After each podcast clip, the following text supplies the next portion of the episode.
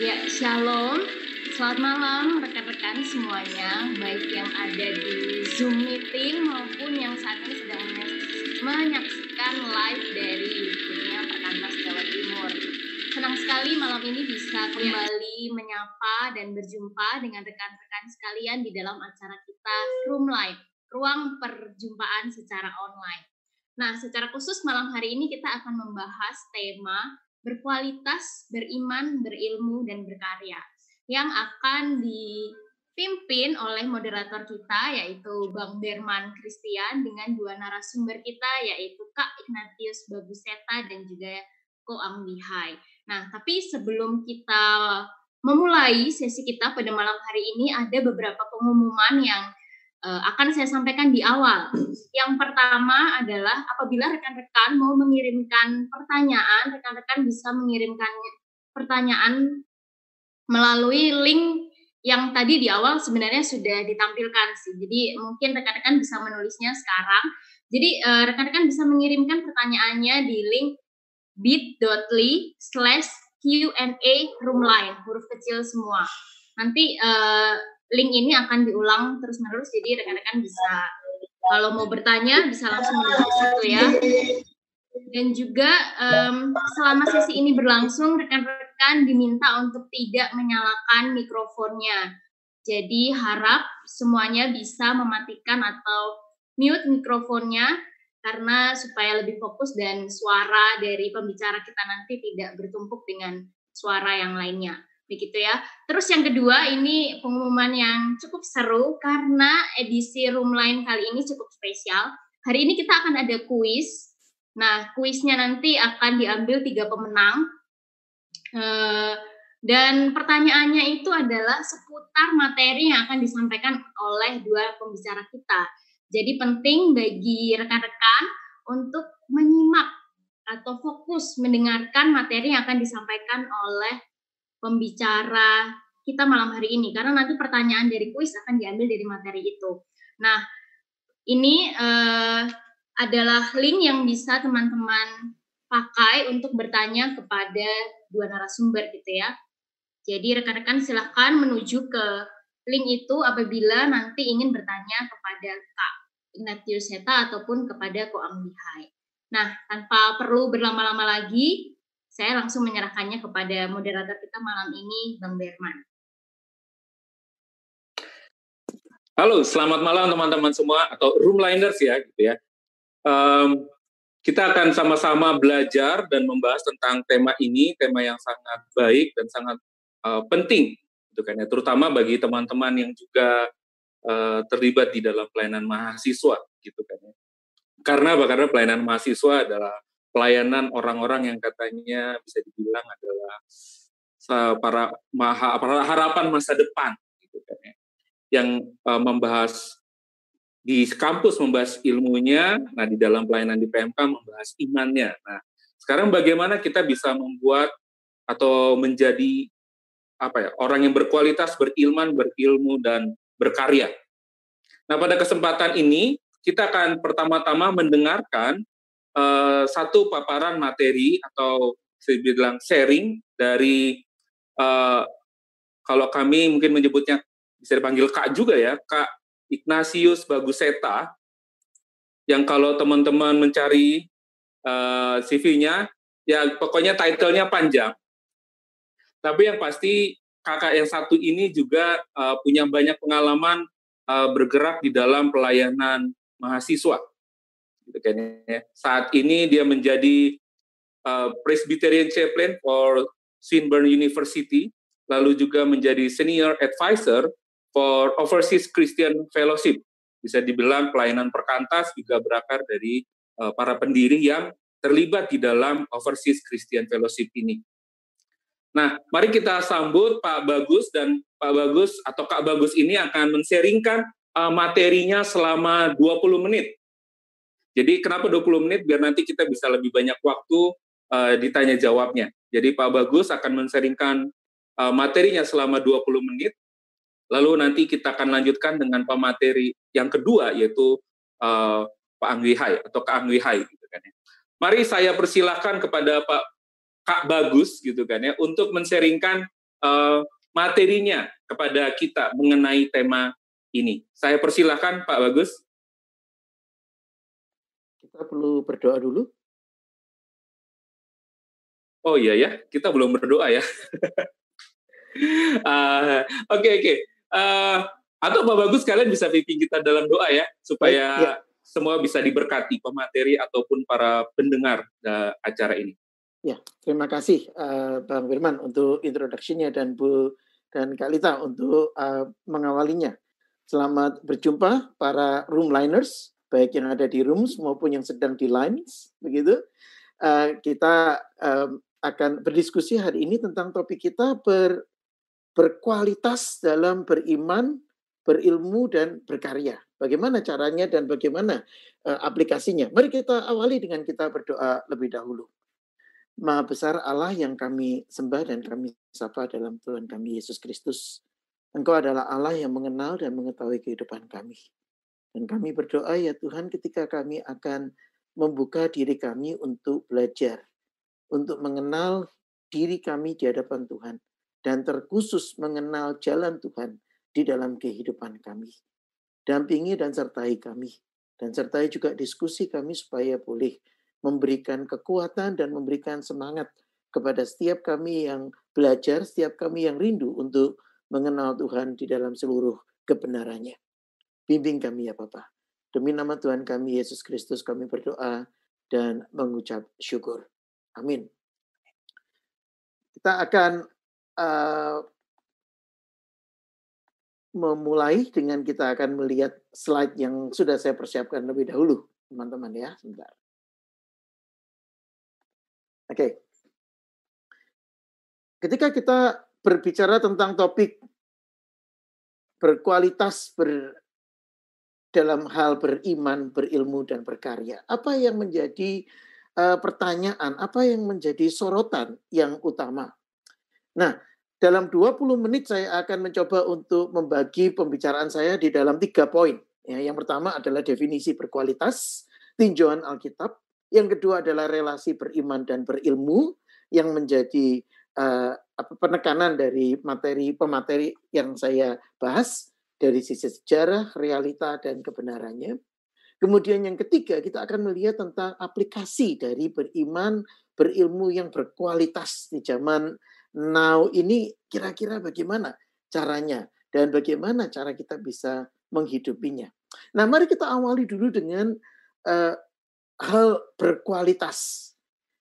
Kita dikelilingi di dalam realita kehidupan pertentangan antara yang asli melawan yang palsu, yang fake melawan yang real yang hoax atau yang beneran begitu ya. Nah, petunjuknya selalu adalah baca deskripsinya.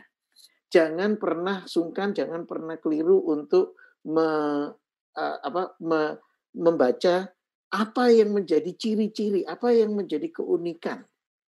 Nah, ketika kita malam hari ini dipertemukan dengan topik berkualitas, Pertanyaannya adalah apa ukuran atau apa kriteria berkualitas itu?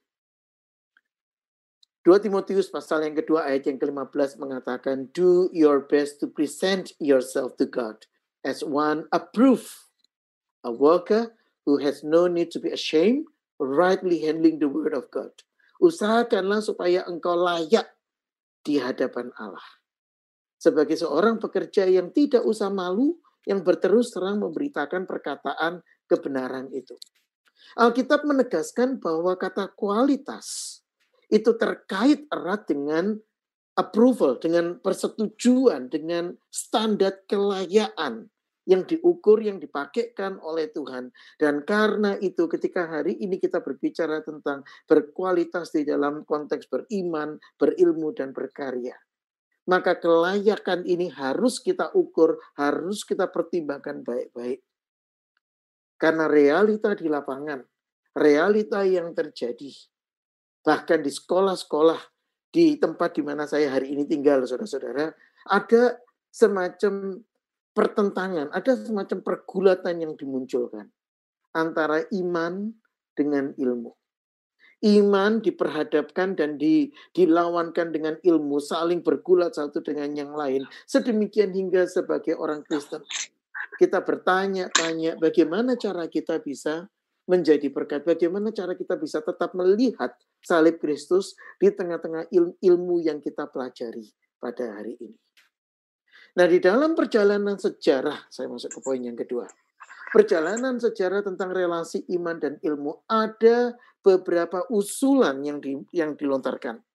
Saya mengambil uh, re, rujukan referensi yang terbaru dari tulisan Ian hmm. Barber ketika dia memberikan referensi When Science Meet, Meets Religion dari Harper Collins. Buku ini sudah direvisi di tahun 2016, tetapi rujukannya tetap menggunakan uh, edisi tahun 2000. Maka saya tetap pakai edisi 2000-nya. Ada empat macam gambar yang ditampilkan oleh Ian Barber di sana. Dia mengatakan yang pertama ada pertentangan antara iman atau faith itu dengan ilmu. Seolah-olah itu adalah dua hal yang saling berlawanan. Ada ada uh, gejolak di antaranya, ada konflik di antara keduanya. Nah, hal yang kedua, yang dia lontarkan adalah ada kemandirian, ada sisi independen antara iman atau ilmu ini. Dua-duanya mencari kebenaran yang berbeda arah dan angkanya, dan karena itu tidak perlu dipersatukan atau dipersekutukan, apalagi dipertentangkan. Bagi yang beriman, silakan beriman. Yang berilmu, silakan berilmu. Ilmu adalah ranah objektif, iman adalah ranah ranah subjektif atau ranah pri, ranah pribadi dan karena itu tidak bisa saling terkait, tidak bisa saling berhubungan. Yang ketiga, Barber menganalisa ada semacam pemahaman tentang dialog atau interaksi antara iman dengan ilmu ini. Ada titik-titik di mana keduanya akan saling bertemu, saling berbicara, dan saling mempengaruhi. Ada interaksi, ada dialog yang menarik. Dan di dalam sejarah dunia kita melihat ini menurut Barber. Dia mengatakan coba lihat nama-nama seperti Isaac Newton, nama-nama seperti uh, Copernicus, nama-nama seperti Carolus Linnaeus, nama-nama seperti uh, yang terbaru begitu ya. Orang-orang seperti Alistair McGrath, seorang biomolekuler yang kemudian menjadi pendeta. Ini adalah nama-nama orang-orang yang secara sains, secara keilmuan, mereka memiliki kemampuan tetapi mereka juga menggunakan keilmuannya ini untuk berinteraksi dengan imannya.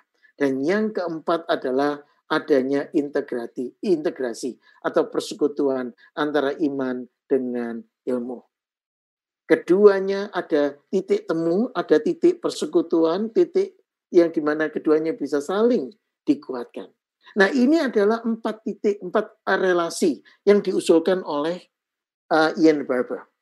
Saya mengusulkan, saudara-saudara, ada pendekatan yang kelima. Pendekatan yang saya sebut, saya katakan sebagai pendekatan tanggung jawab atau akuntabilitas. Saya akan zoom bagian yang di tengah itu. Nah, pendekatan tanggung jawab atau akuntabilitas ini meletakkan Alkitab sebagai titik kekuasaan atau keotoritas strategi. Dan di dalam kebenaran Alkitab ini maka kita mendapatkan iman dan ilmu dalam berbagai bentuk relasinya. Kecuali kalau Anda cermati diagram yang saya tampilkan di depan, tidak ada kontradiksi di sana. Iman dan ilmu bisa jadi bersinggungan. Iman dan ilmu bisa jadi saling berpotongan. Iman dan ilmu bisa jadi saling berinteraksi, saling berkomunikasi. Karena Alkitab menegaskan bahwa kesemuanya ini ada di dalam kerangka kedaulatan Allah. Roma 10 ayat 17 mengatakan, iman timbul dari pendengaran. Dan pendengaran oleh iman Kristus. Iman bukan semacam blind faith atau iman yang membabi buta. Tetapi iman yang benar adalah iman yang bertanggung jawab.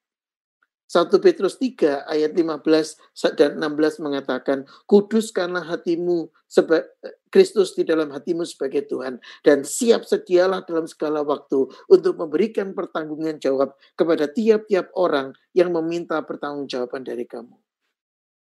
Tetapi haruslah dengan lemah lembut dan hormat. Lukas 10 ayat 27. Kasihilah Tuhan Allahmu dengan segenap hati, segenap jiwa, segenap kekuatan, dan segenap akal budimu. Perhatikan, Alkitab tidak pernah meniadakan atau menafikan akal budi. Alkitab menjunjung akal budi di dalam kerangka level yang sama dengan hati, yaitu kehidupan kita, jiwa, dan kekuatan kita. Dan menggunakan itu untuk mengasihi Allah.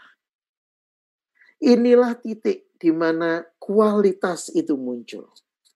Di mana iman dan berilmu itu bukan sesuatu yang perlu dipertentangkan, diadukan, apalagi dimusuhkan.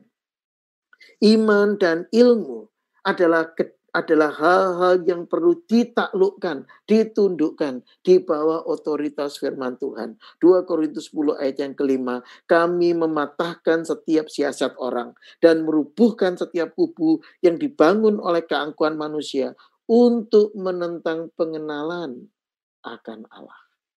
Realitanya, dosa membuat manusia benci kepada Allah Dosa membuat manusia tidak sudi kepada Allah.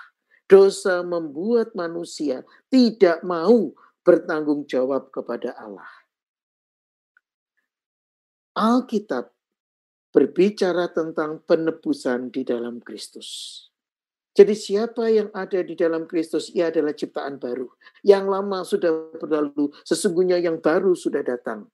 Bagaimana yang baru ini muncul? 2 Timotius 3, 16 dan 17 mengatakan, segala tulisan yang diilhamkan Allah memang bermanfaat untuk mengajar, menyatakan kesalahan, memperbaiki kelakuan, dan mendidik orang dalam kebenaran.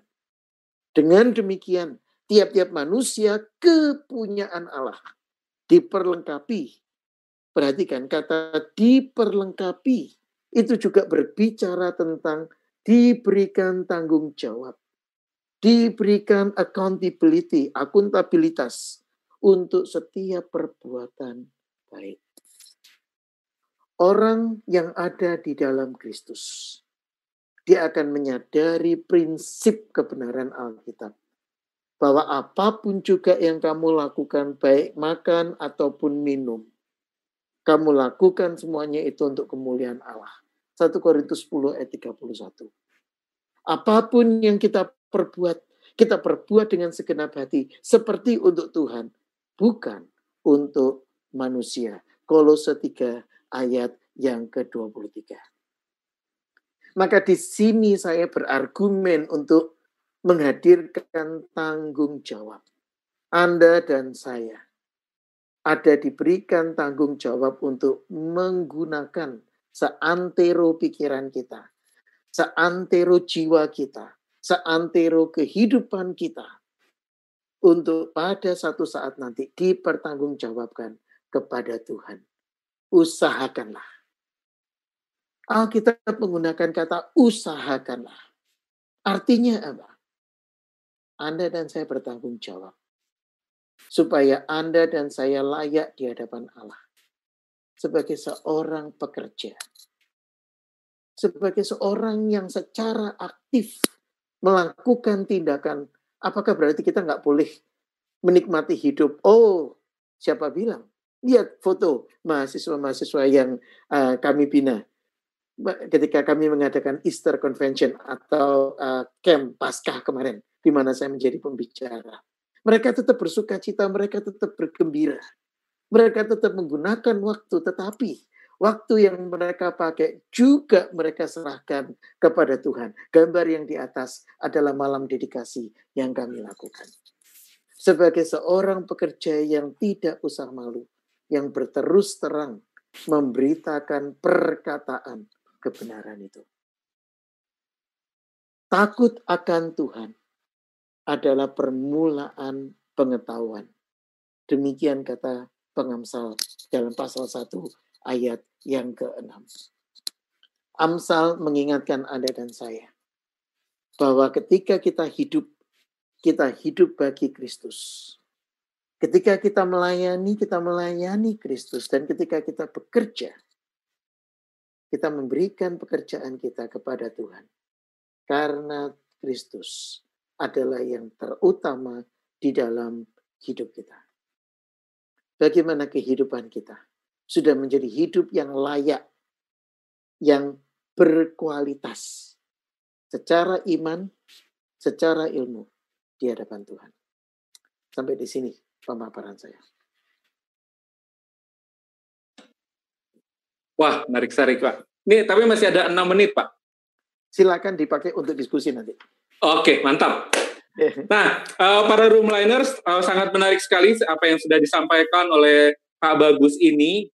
Saya uh, setuju juga dengan pandangan yang kelima, pandangan akuntabilitas tentang iman dan ilmu. Ya, bahwa Alkitab berada di dalam otoritas yang tertinggi dan setiap tindak tanduk kita, setiap uh, kapasitas kita atau tadi kata yang dipakai adalah seantero hidup kita, seantero pikiran kita itu dipertanggungjawabkan kepada Tuhan.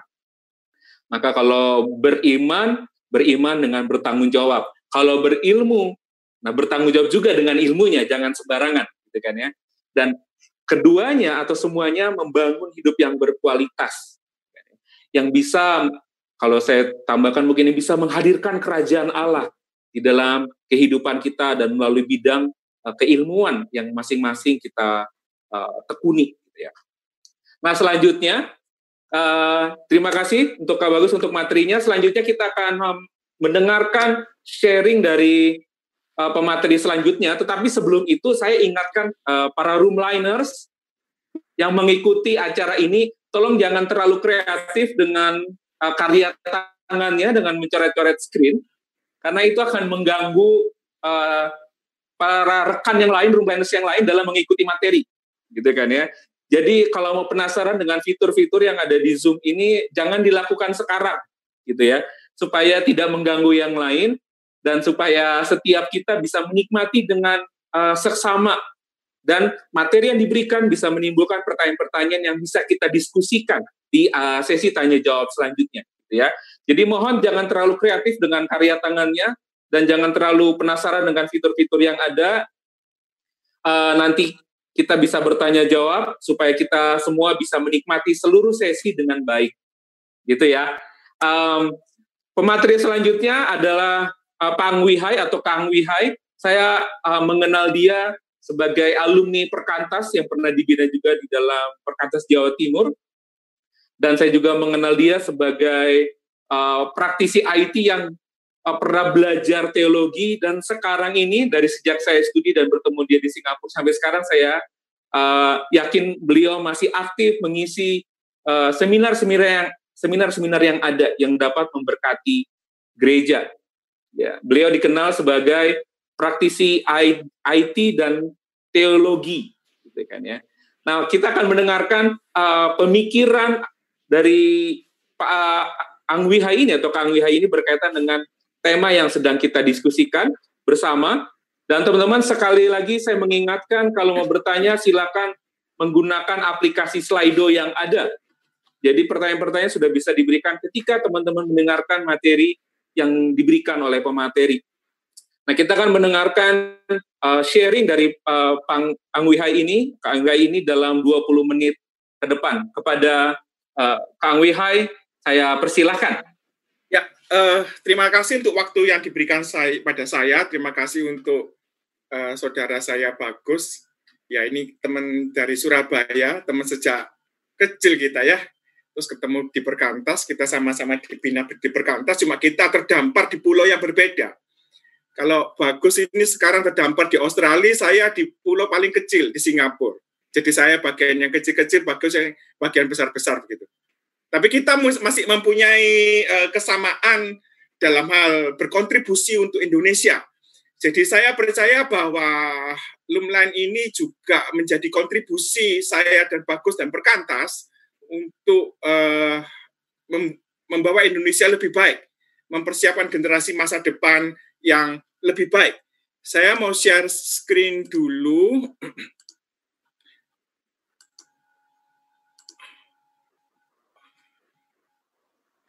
Oke, saudara, ada ayat Yakobus 1, ya. Yakobus 1 ayat 2 sampai 5. Jadi bahan saya agak padat, kemungkinan saya bicara agak cepat. Kalau masih kurang waktu 6 menit dari bagus tadi saya ambil aja ya. Yakobus 1 ayat 2 sampai 5.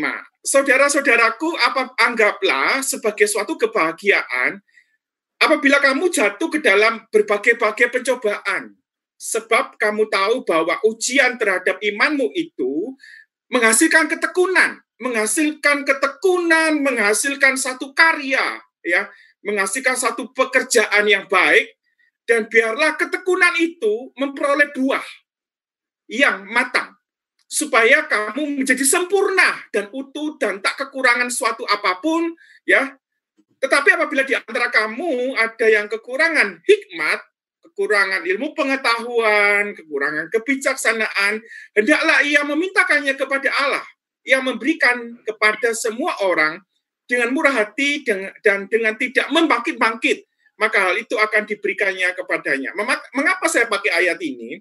Karena ada pertemuan yang menarik di sini antara kebahagiaan di dalam meresponi banyak berbagai-bagai pencobaan dan ke, uh, pencobaan itu adalah ujian terhadap iman kita Lalu kalau kita benar-benar ya berbahagia dan menghadapi pencobaan itu, kita itu akan menghasilkan ketekunan. Ketekunan melakukan segala sesuatu, yaitu suatu karya.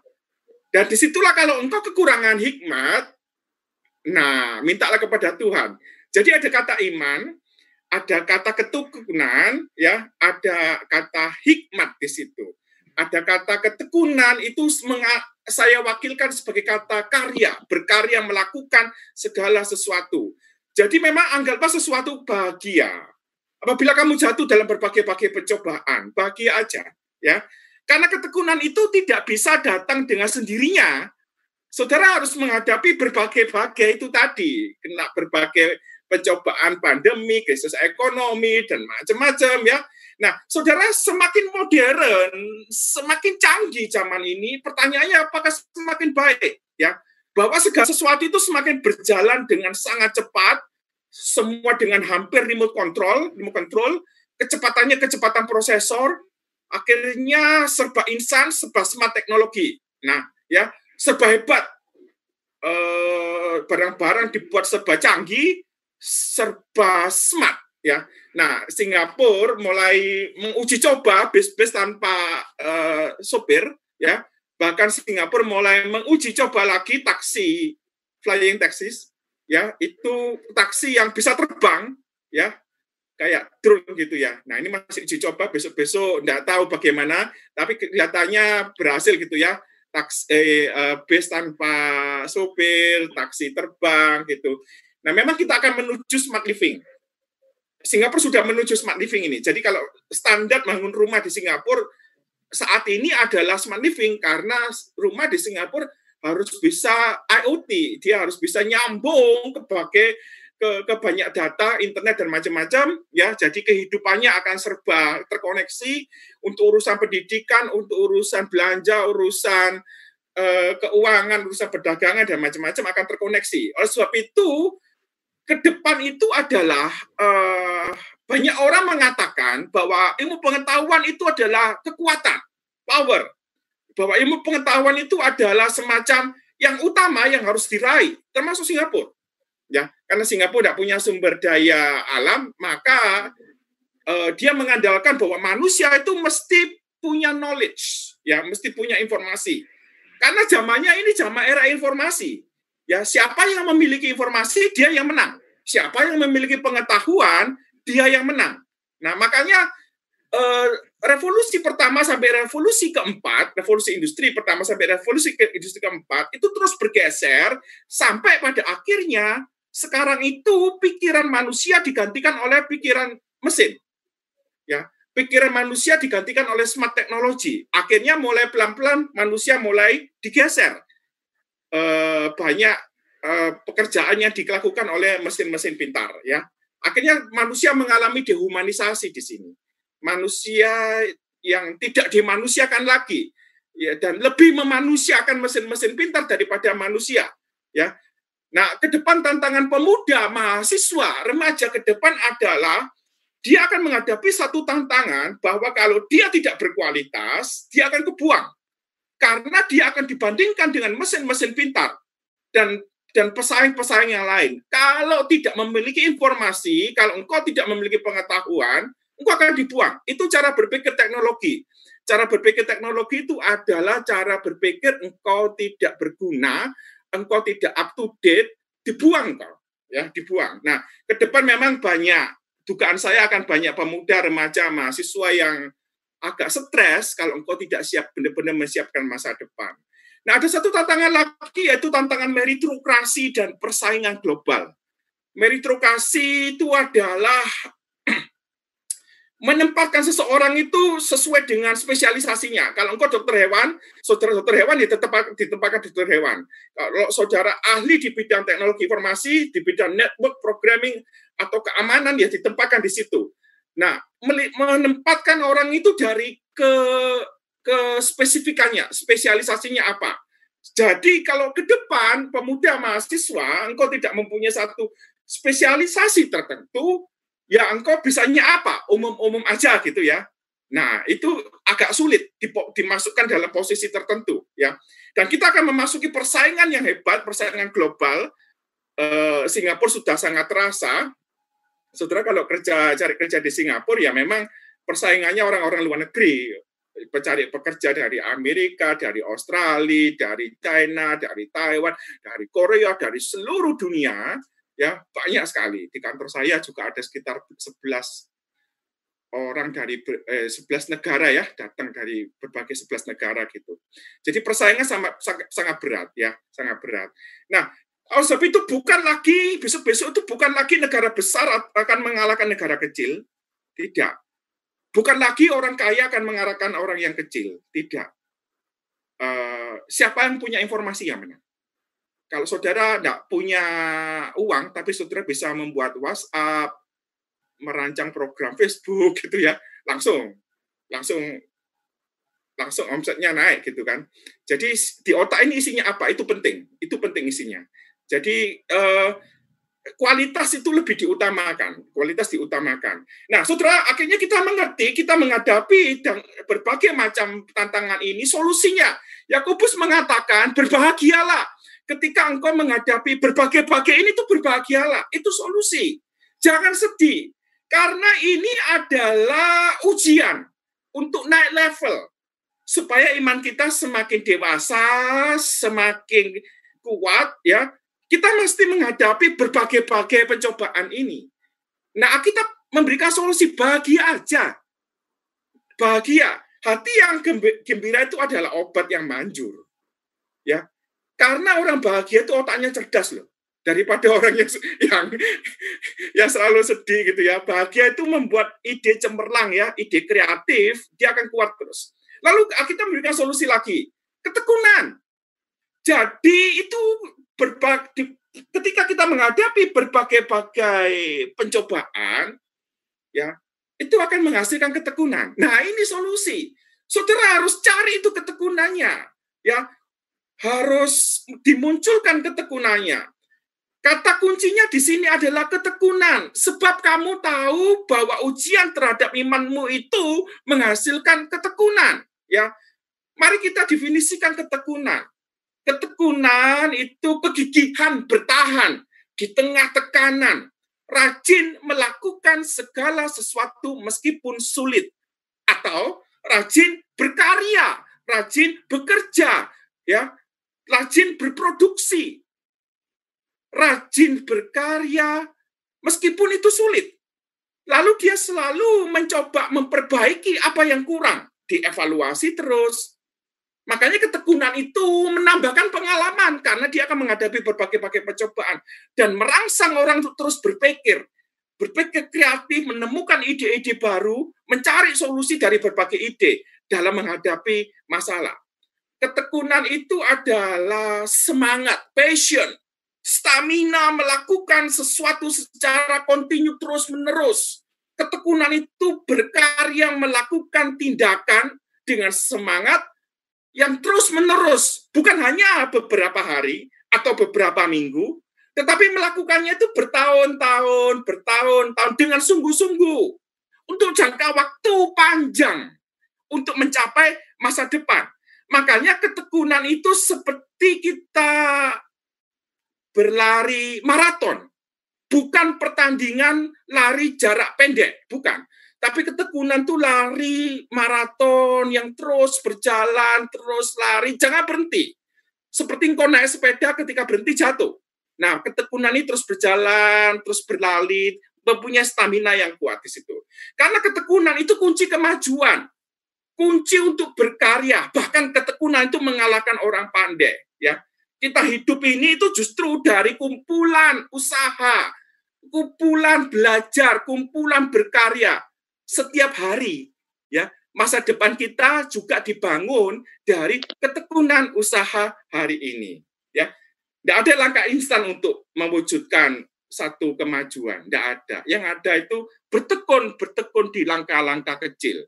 Dengan stamina passion semangat yang terus menerus yang jangka waktunya bukan harian bukan mingguan tapi tahunan ya. Banyak orang itu yang memiliki kemampuan loh namun hanya ketekunan yang dan kesabaran yang membuat dia maju. Oh, sebab itu saudara berkarya. Ketekunan itu menghasilkan karya karena dia melakukan segala sesuatu secara kontinu, semangat, bukan harian, bukan mingguan, tetapi tahunan.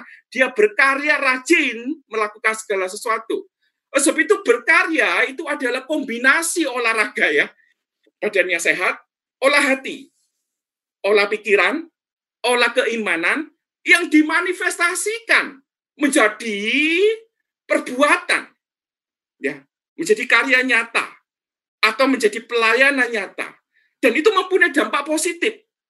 Jadi kegiatan yang kita lakukan itu supaya mempunyai dampak positif itu harus ada jembatannya. Jembatannya itu manfaat. Ada faedahnya. Kita melakukan sesuatu tidak ada faedahnya tidak ada manfaatnya tidak akan tidak ada tidak akan mengakibatkan kemajuan yang berarti.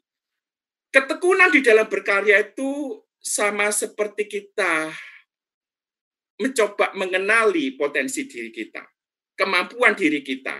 Oh, sebab itu Tuhan itu memperlengkapi Anda dengan kemampuan untuk berkarya.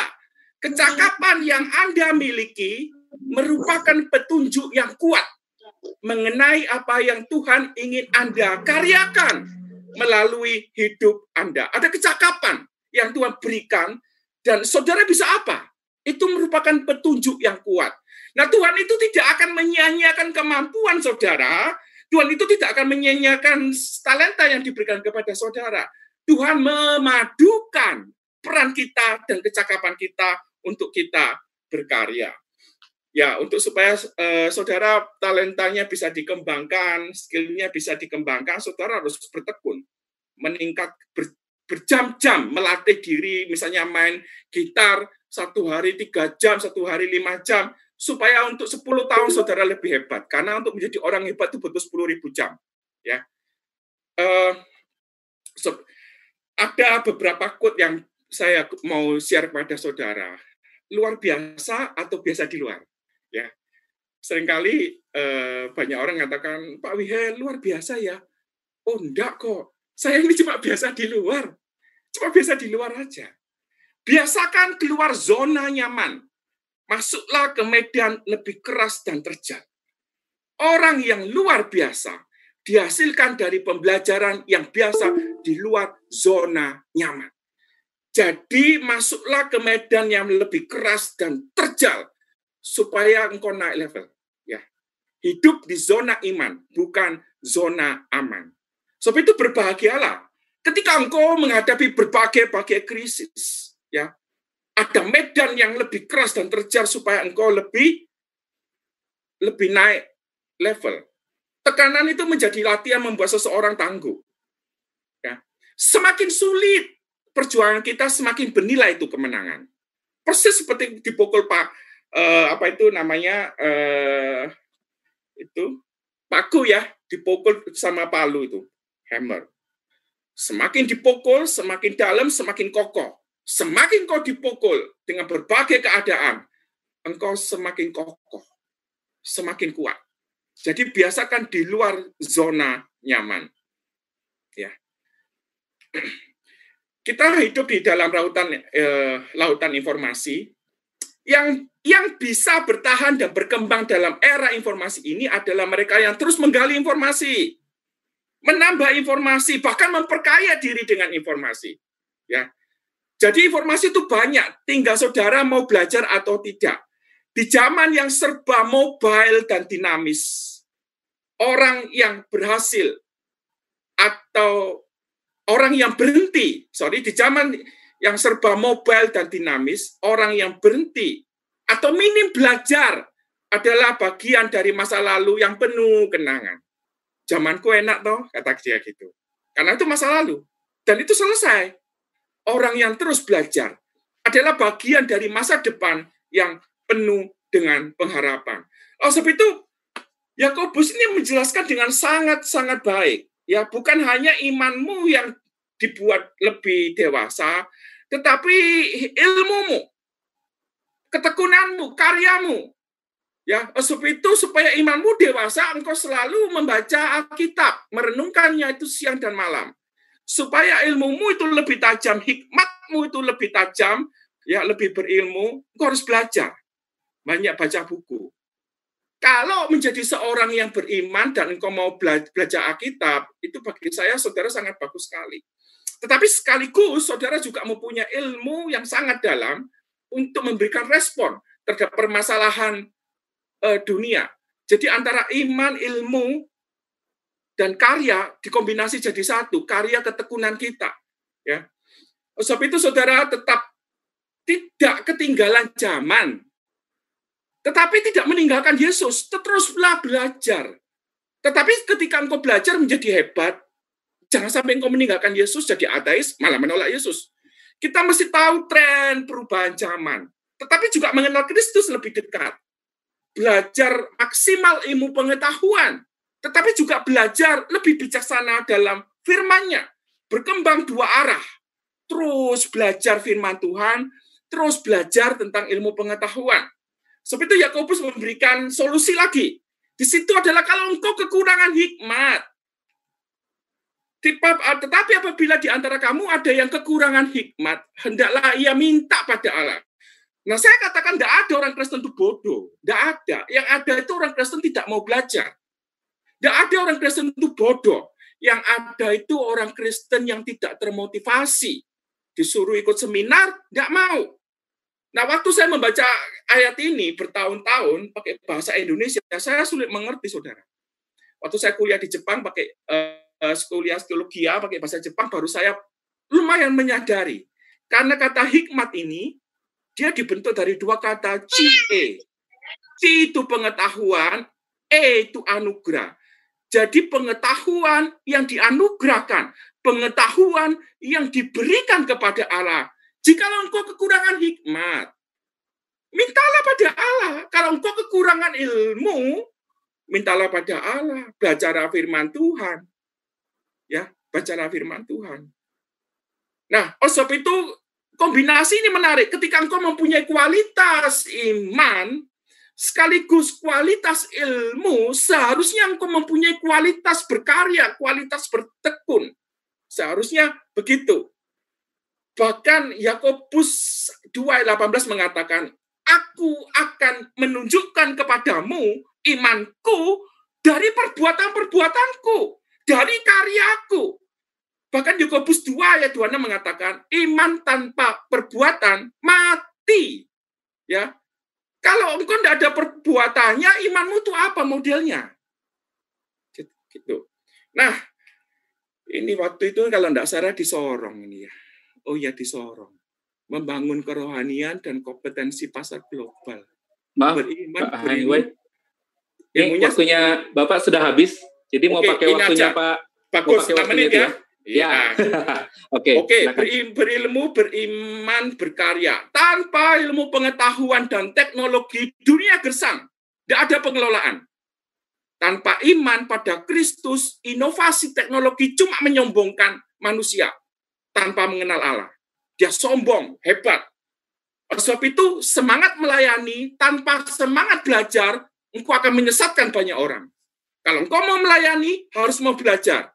Kalau engkau mau melayani dan tidak mau belajar, menyesatkan. Kemauan belajar, oke, bagus. Tapi tanpa kemauan melayani dan tanpa kemauan berkarya adalah mimpi indah. Tanpa bangun, tanpa pembangunan, cuma belajar, tidak ada kontribusi.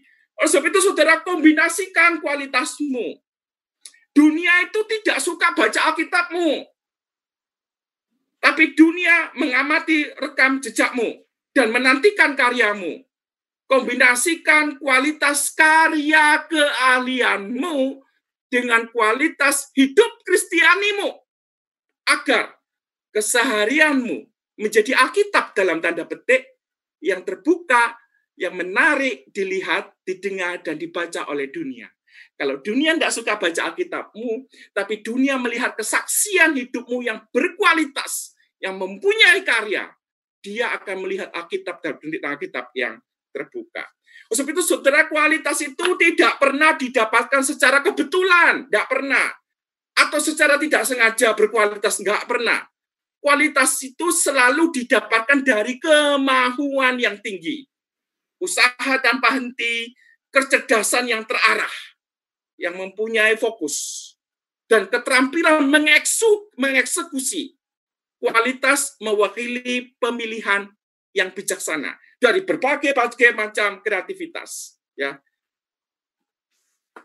Terakhir supaya sukacitamu penuh dan engkau menjadi utuh ya.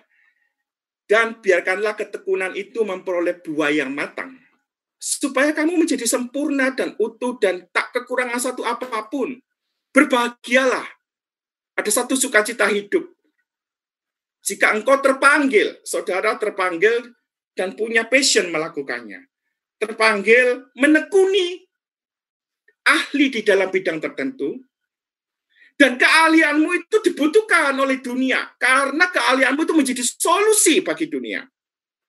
Dan Anda rela memberikan solusi itu tanpa imbalan, tanpa reward, tanpa ucapan terima kasih, karena engkau melakukannya dengan tulus. Dan engkau akan bahagia, hidupmu bermakna, karena saudara berkontribusi bagi dunia yang lebih baik. Dan lebih bagi berbahagia, saudara melakukannya pada Yesus. Anda terpanggil melakukan yang yang Tuhan mau dalam hidupmu, dan engkau lakukan dengan sukacita dan anda menekuninya di situ. Dan engkau menjadi solusi bagi dunia yang penuh masalah. Tidak usah tidak usah bingung tentang ucapan terima kasih. Tidak perlu bingung reward. Yang penting hidupmu bermakna bagi Tuhan dan bagi banyak orang. Terima kasih. Saya kembalikan ke moderator. Wah terima kasih Kang Iwai. Sangat menarik sekali materi yang diberikan. Jadi saya temukan ada tiga tiga solusi yang kita perlukan di tengah tantangan dunia yang ada saat ini. Tuhan kami membuat kita berpikir bahwa kita tidak berdaya. Kasih sayang penyertaan Tuhan dalam hidup kami semua. Uh, ini siapa ya yang berbicara? Bisa dimatikan dulu. Tolong Tuhan buat Liselin, di mana Tuhan tambahkan usia setahun lagi, saya mendengar Oke, jadi ada tiga solusinya menghadapi tantangan dunia yang yang diambil dari ya, surat Yakobus, gitu kan ya. Yang pertama adalah bahagia, gitu kan ya. Yes. Lalu tekun dan hikmat. Yang semuanya ada bagian yang diberikan Tuhan hikmat dan ada yang menjadi bagian dari kita ketekunan. Gitu kan ya. Nah, kita bersyukur untuk kedua pemateri yang sudah menseringkan materi tentang tema ini. Nah, kita akan uh, saya akan memberikan kesempatan atau layar ini kepada uh, Pak apa namanya host kita atau eh, MC kita Ibu Lita Silahkan Ibu Lita. Ya, terima kasih Bapak Berman. Nah, maaf ya kakak-kakak, Kak Bagus dan Ko Wihai menginterupsi sejenak. Tadi seperti yang sudah saya umumkan di awal bahwa di room lain kali ini kita akan ada kuis. Nah, sekarang adalah saatnya untuk kuis. Nah, eh, saya mau mengingatkan lagi bahwa di kuis kali ini akan ada tiga pemenang dan masing-masing pemenang nanti akan mendapatkan satu buku dari literatur perkantas Jatim. Tadi bukunya apa aja sebenarnya sudah ditampilkan sih di depan, tapi saya mau mengulang gitu ya karena kebetulan bukunya ada di sebelah saya. Nah, yang pertama semoga kelihatan ya kalau tidak kelihatan ya dengarkan saja. Buku yang pertama itu uh, judulnya Panggilan untuk Mengasihi Allah dan Mengasihi Dunia. Ini buku pertama yang bisa didapatkan bagi yang menang. Terus buku yang kedua itu judulnya Courage and Calling, Keberanian dan Panggilan. Dan buku yang ketiga itu judulnya Apakah Pekerjaan Anda bagian dari pekerjaan Allah. Jadi ini adalah buku-buku yang nanti bisa didapatkan oleh pemenangnya. Tapi masing-masing pemenang cuma dapat satu buku ya. Nah, terus sebelum pertanyaannya ditampilkan, bagaimana nanti cara menjawabnya? Cara menjawabnya adalah dengan yang pertama, uh, roomliners sekalian harus follow Instagramnya Perkantas Jawa Timur. Karena apa? Karena jawabannya bisa uh, rekan-rekan kirimkan melalui DM ke Instagramnya Perkantas Jatim. Jadi nanti ketika pertanyaannya udah muncul, terus eh, rekan-rekan sekalian tahu jawabannya apa, nah silahkan kirim jawabannya itu ke DM direct message-nya Instagramnya Perkantas Jatim. Jadi bukan di kolom chat yang ada di dalam Zoom maupun di kolom chat yang ada di live YouTube ya. Jadi sekali lagi menjawabnya adalah dengan mengirimkan jawabannya ke DM Instagramnya at Perkantas Jawa Timur. Nah, pertanyaannya apa? Pertanyaannya adalah ini gitu ya. Mungkin bisa ditampilkan.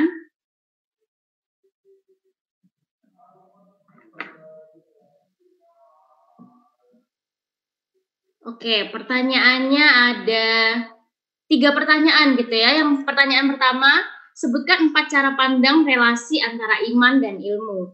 Terus pertanyaan yang kedua, mengapa kita perlu mengaplikasikan iman dan ilmu?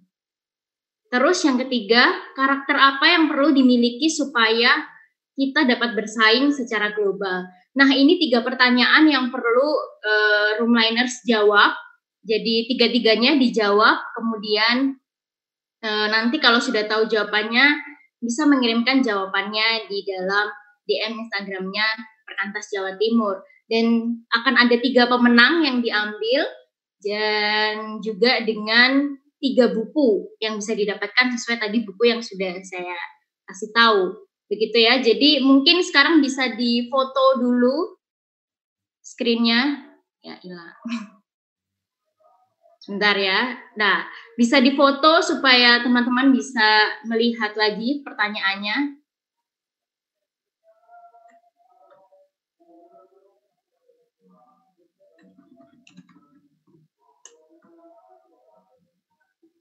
Oke, kalau sudah selamat menjawab, saya kembalikan lagi kepada rekan saya, Bapak Birman.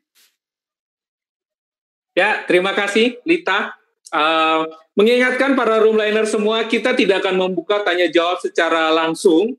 Semua pertanyaan dikirimkan atau bisa dituliskan melalui Slido dan akan ditampilkan oleh uh, operator, gitu ya. Dan kita akan memasuki sesi tanya jawab kurang lebih uh, sekitar uh, setengah jam atau 30 menit ke depan kita akan uh, bertanya jawab atau teman-teman rekan-rekan semua para roomliners bisa mengirimkan pertanyaannya nanti akan di, uh, ditampilkan oleh operator. Nah, kita akan kita coba Nah, ini untuk kedua pembicara. Bagaimana agar pengurus atau pelayan tidak menjadikan PMK sebagai tempat pelarian dan memberhalakannya. Ini berarti konteksnya tempat pelarian, pelayanan, dan segala macamnya. Bagaimana supaya pengurus PMK atau pelayan tidak menjadikan uh, PMK atau persekutuan sebagai tempat pelarian. Mari kita uh, mendengar lebih dahulu dari Pak Bagus, Kak Bagus untuk jawabannya kira-kira apa untuk pertanyaan ini.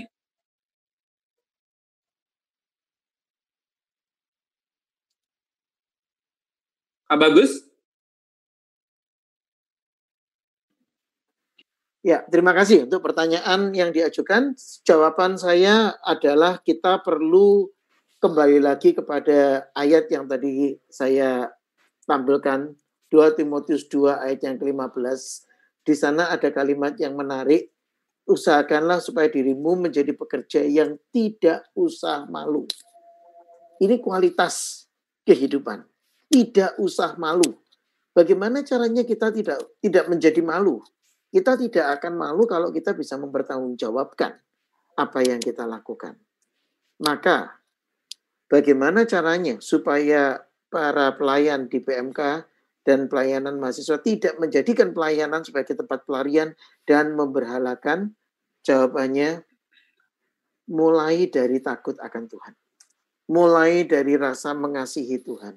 Dan ketika kita mengasihi Tuhan, kita akan mempertanggungjawabkan kepada Tuhan hidup kita, perbuatan kita, dan kita akan berani untuk melakukan pelayanan dengan tepat dan dengan benar. Itu dari saya. Oke, terima kasih. Terima kasih Pak Bagus untuk jawabannya. Dari Pak Hai, silahkan.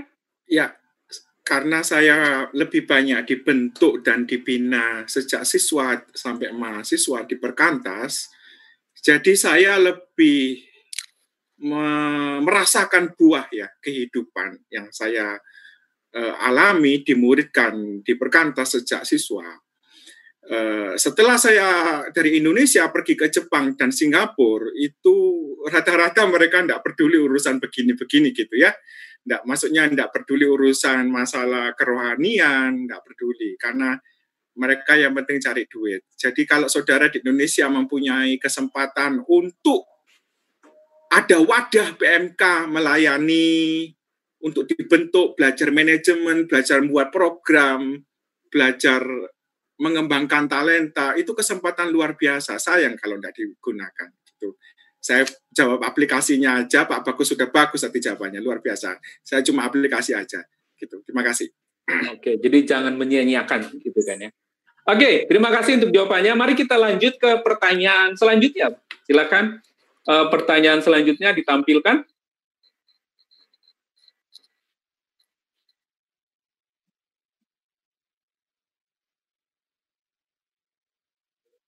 ada pertanyaan selanjutnya Pak Bapak-bapak operator?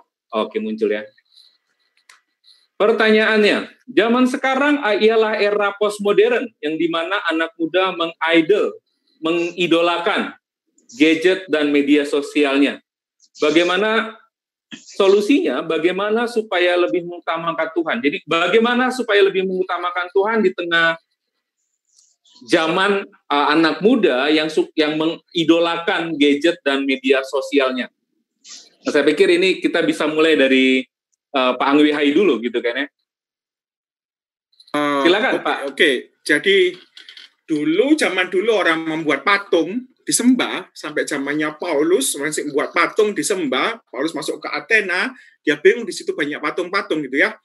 Nah, zaman ini patungnya lebih canggih nih bisa bicara lagi, bisa bekerja, bisa mikir gitu ya. Jadi dulu disembah, yang disembah batu yang tidak bisa bicara, dia diukir jadi patung.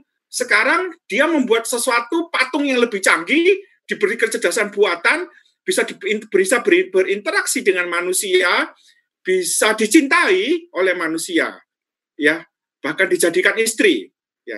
Jadi, tetapi yang lebih canggih, patung berhala zaman ini itu tidak harus ada tangannya, tidak harus ada kakinya, tidak harus ada kepalanya. Media sosial pun, e, komputer pun bisa jadi berhala, gitu. Nah, saudara, e, ada jawaban yang paling ekstrim dari saya. Kalau sudah tingkat tinggi, buang aja komputernya. Udah buang aja namanya berhala, sudah jadi berhala daripada tanganmu yang dipotong mendingan komputernya yang dibuangan gitu kan? Tingkat ekstrimnya gitu. Tapi kan kalau saudara membuang komputer kan eh, tak kasih alamat nanti di Indonesia ada tempat buangnya di rumah saya di Indonesia sana. Ya eh, ekstrimnya begitu. Tapi kalau mau yang tidak ekstrim saudara harus rubah cara berpikir bahwa teknologi ini bukan untuk eh, sesuatu yang tidak bernilai gunakan teknologi ini untuk belajar dan berkarya itu lebih lebih bagus. Pelajaran apa sih yang tidak ada di teknologi di internet sekarang? Bahkan sekolah uh, khusus-khusus online semua ada. Saya bisa memberikan training-training uh, teknologi untuk belajar dan berkarya. Banyak itu materinya. Jadi membuat pemuda mahasiswa sangat sibuk di dunia internet malah untuk belajar dan berkarya. Anak-anak saya saya saya beri komputer mahal-mahal juga untuk belajar dan berkarya. Apakah saya mengerti semua ilmunya? Tidak. Tetapi saya mengerti jalurnya uh, apa itu flow chartnya bagaimana menjelaskan kepada anak. Kalau saya lupa nak buka ini buka ini buka ini gitu aja. Rugi saudara. Kalau cuman untuk main cuman untuk apalagi kedagingan kedagingan kita. Rugi luar biasa mahasiswa. Gitu ya. Udah oke itu jawaban praktis dari saya singkat jelas pada silakan bapak bagus sekarang ya silakan pak bagus ya ada tadi dari pertanyaannya ada dua kata yang saya mau highlight begitu ya yang saya mau cermati yang pertama adalah kata idol idola begitu ya atau berhala nah kata berhala itu memiliki kata sepia atau selingkuhan. Jadi ketika kita memberhalakan sesuatu, itu kita sedang menyelingkuhi. Siapa yang kita sedang selingkuhi? Nah, konsep berhala di Alkitab itu bicara tentang men menyelingkuhi Tuhan. Tuhan yang sudah sedemikian mengasihi kita, Tuhan yang sudah memiliki relasi dengan kita, dan me mengulurkan tangannya kepada kita. Itu yang kita sedang selingkuhi. Makanya Eh, Allah mengecam sekali berhala itu. Yang kedua adalah kata postmodern. Nah, kata postmodern ini adalah sebuah realita zaman yang saya mendeskripsikan dengan kalimat sederhana, zaman di mana casing lebih penting daripada isi. Template itu tampilan luar itu menarik itu jauh lebih indah, tapi nggak ada isinya. Nah, zaman ini sudah tanda petik dinubuatkan begitu ya oleh penyanyi grup musik yang terkenal Simon and Garfunkel dalam bukunya Sound of Silence. People talking without without hearing, people sorry, people talking without speaking, people hearing without listening. Orang-orang itu ngomong tapi mereka itu tidak ada artinya. Orang-orang itu dengerin tapi mereka itu tidak memperhatikan sebetulnya yang mereka dengerin. Ini postmodern Nah, postmodern ini mengambil bentuk di dalam menggugat dan mempertanyakan hakikat Allah. Allah tidak bisa saya lihat, maka saya tidak butuh Tuhan, nggak perlu Tuhan, begitu. Karena tidak bisa saya lihat, maka di situlah gadget, di situlah uh, sosial media yang bisa dipandang mata, yang bisa dinikmati.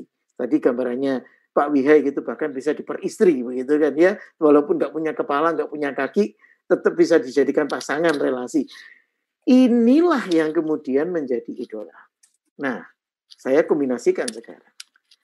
Apa yang harus kita lakukan? Yang harus kita lakukan selain sisi ekstrim yang tadi diajarkan Pak Wihai, uh, saya mengambil uh, sisi mari kita juga menyadari realita zaman. Jangan kita terpengaruh, jangan kita terjebak. Kita harus hidup. Bukankah Paulus mengatakan dalam Roma pasal yang ke-12 ayat 1 dan 2. Berubahlah oleh pembaruan budimu. Jangan biarkan kamu dibentuk oleh dunia ini. Nah, dunia ini menyeret kita kepada siapa? Idola, kepada idols. Kepada selingkuhan-selingkuhan itu yang menyaingi dan menandingi Tuhan. Maka kembali ke, ke dasar. Maka kita membutuhkan Alkitab sebagai landasan dan fondasi keimanan kita. Semoga membantu. Oh, mantap sekali. Terima kasih, Pak. Nah, ini kalau saya uh, saya juga ingin menanyakan satu pertanyaan ini uh, mumpung bicara tentang uh, zaman now gitu kan ya. ya. Zaman now. Um, saya pertanyaannya gini, karena di zaman sekarang ini, zaman yang disebut sebagai uh, postmodern ini juga kita bertemu dengan uh, pemikiran yang seakan-akan me mencoba menyingkirkan agama atau iman kepada Tuhan gitu kan ya dan lebih menekankan kepada uh, humanity gitu kan ya karena uh, seperti kita lihat uh, beberapa waktu belakangan ini kondisi bicara tentang agama itu menjadi isu yang sangat sensitif di tengah uh, negara kita. Nah, kalau menurut uh, kakak berdua, bapak berdua ini, bagaimana kita bisa menggunakan apa ya istilah dari Pak Bagus accountable dalam iman dan ilmu kita di tengah zaman yang uh, mulai menyingkirkan uh, agama dan lebih fokus tampaknya pada humanity, pada love dan uh, segala macamnya. Bagaimana kita bisa accountable, gitu Pak? Uh, siapa mau jawab duluan ya? Pak, Pak Bagus mungkin ya? Oh, saya ya. Oke. Okay. Ini pertanyaan yang tajam gitu ya. Bagaimana cara kita bisa lebih accountable kepada Tuhan? Apa sebetulnya yang hilang di dalam zaman ini, di dalam postmodern ini, yang hilang adalah hakikat kemanusiaan yang sejati. Kembali lagi kepada pemaparan saya baru saja tentang postmodern yang lebih suka kepada bentuk luar, tampilan casing, begitu. Maka orang yang berbuat baik, orang yang filantropis, begitu ya, ini yang dinilai tinggi, begitu. Kalau dia nyumbang banyak, ini lebih dicintai. Nah, tadi uh, Pak Wihai menyinggung sedikit tentang konsep meritokrasi itu tadi. Bagaimana orang akan dinilai berdasarkan hasilnya dia, kemampuannya dia. Itu yang menjadi kriteria tolok ukur pertimbangan kehidupannya. Nah, ini adalah keadaan sains yang melihat kepada fakta. Tapi pertanyaannya, bagaimana dengan jiwa dan hakikat manusia itu? Saya akan lebih praktis. Apa yang hilang hari ini yang kita bisa bagikan dan kembalikan atau di dalam konteks pelayanan siswa dan mahasiswa apa yang mereka butuhkan. Peta dan teladan Allah. Kembali kepada hakikat manusia ini adalah hasil karyanya Tuhan. Ciptaannya Tuhan. Kita ini adalah refleksi atau pantulan daripada kemuliaan yang abadi yang mulia itu. Manusia pada hakikatnya tidak bisa menjadi yang paling tinggi. Tetapi kita bisa menjadi perangkul bagi sesama. Kita bisa menjadi pembagi untuk sesama. Dan di sisi itu kemanusiaan yang sejati. Kalau dia benar-benar sudah diubah di dalam Kristus. Akan hadir dan muncul di dalam hidup. Semoga membantu. Oke, jadi peta dan teladan Allah yang ditemukan di dalam Kristus menjadi uh, kunci dalam kita menghadapi uh, zaman yang mulai menolak agama gitu kan. Ya. Terima kasih Pak. Bagaimana dengan Pak Anyuihai? Ya, karena saya hidup di negara sekuler ya, lebih dari 20 tahun. Saudara kalau lihat Jepang, saya hidup di Jepang 7 tahun, orang Jepang males itu sama agama ya. Yang sebelah sana itu banyak agamanya ribut loh. Di sini tidak ada agama kok tambah kaya. Di sini banyak tidak ada agama, tambah tenang-tenang, orang disiplin, kerja keras, tanggung jawab. Jangan bawa agama dong ke sini, nanti malah ribut.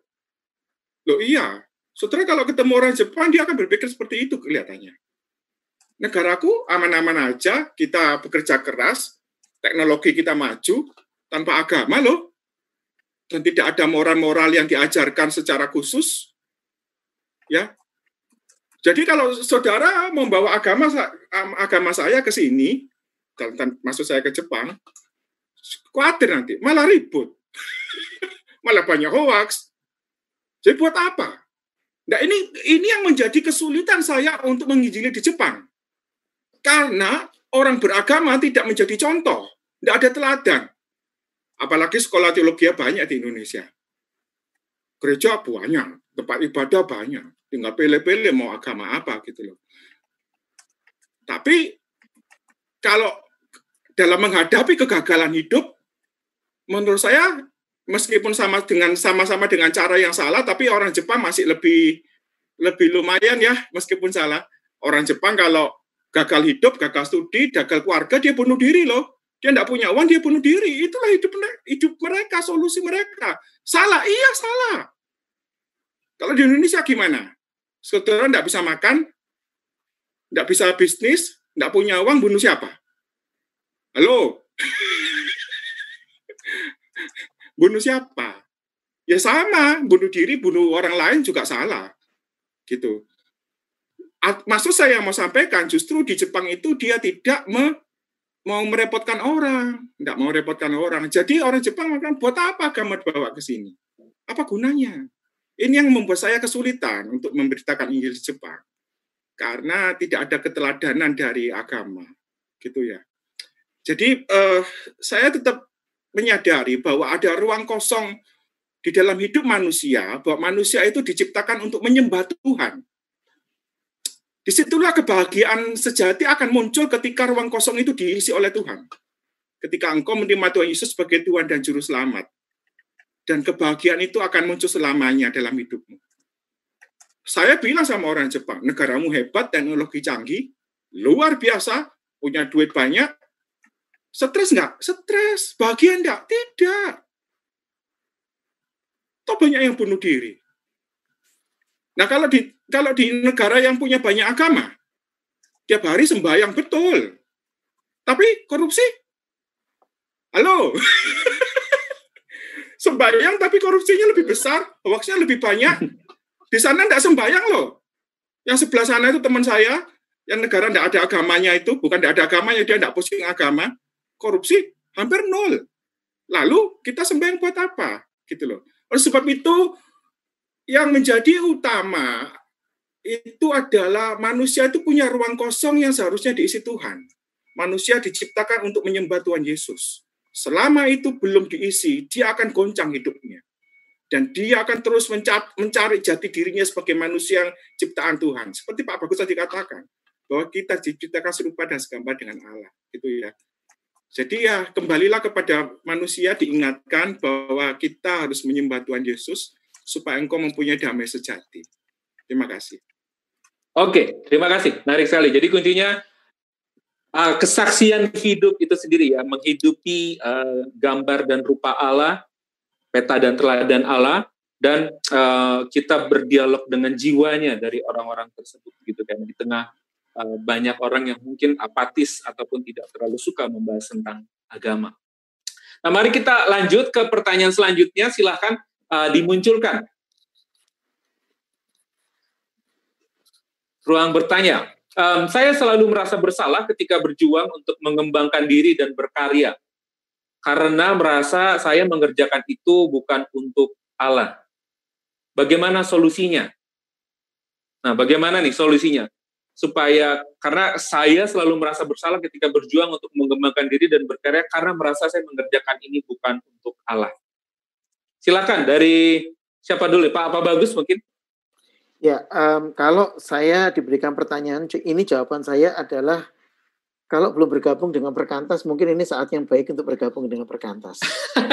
Karena uh, pengalaman saya melayani di Perkantas, ada yang namanya pemuritan, ada yang namanya uh, kelompok tumbuh bersama, di mana kita bisa saling accountability gitu. Kita saling memberikan akuntabilitas ada pendampingan yang diberikan itu salah satu tugas saya dulu ketika saya melayani di Perkantas untuk mendampingi mahasiswa untuk dia bisa mengenali dirinya dan pelayanannya, menguji dirinya.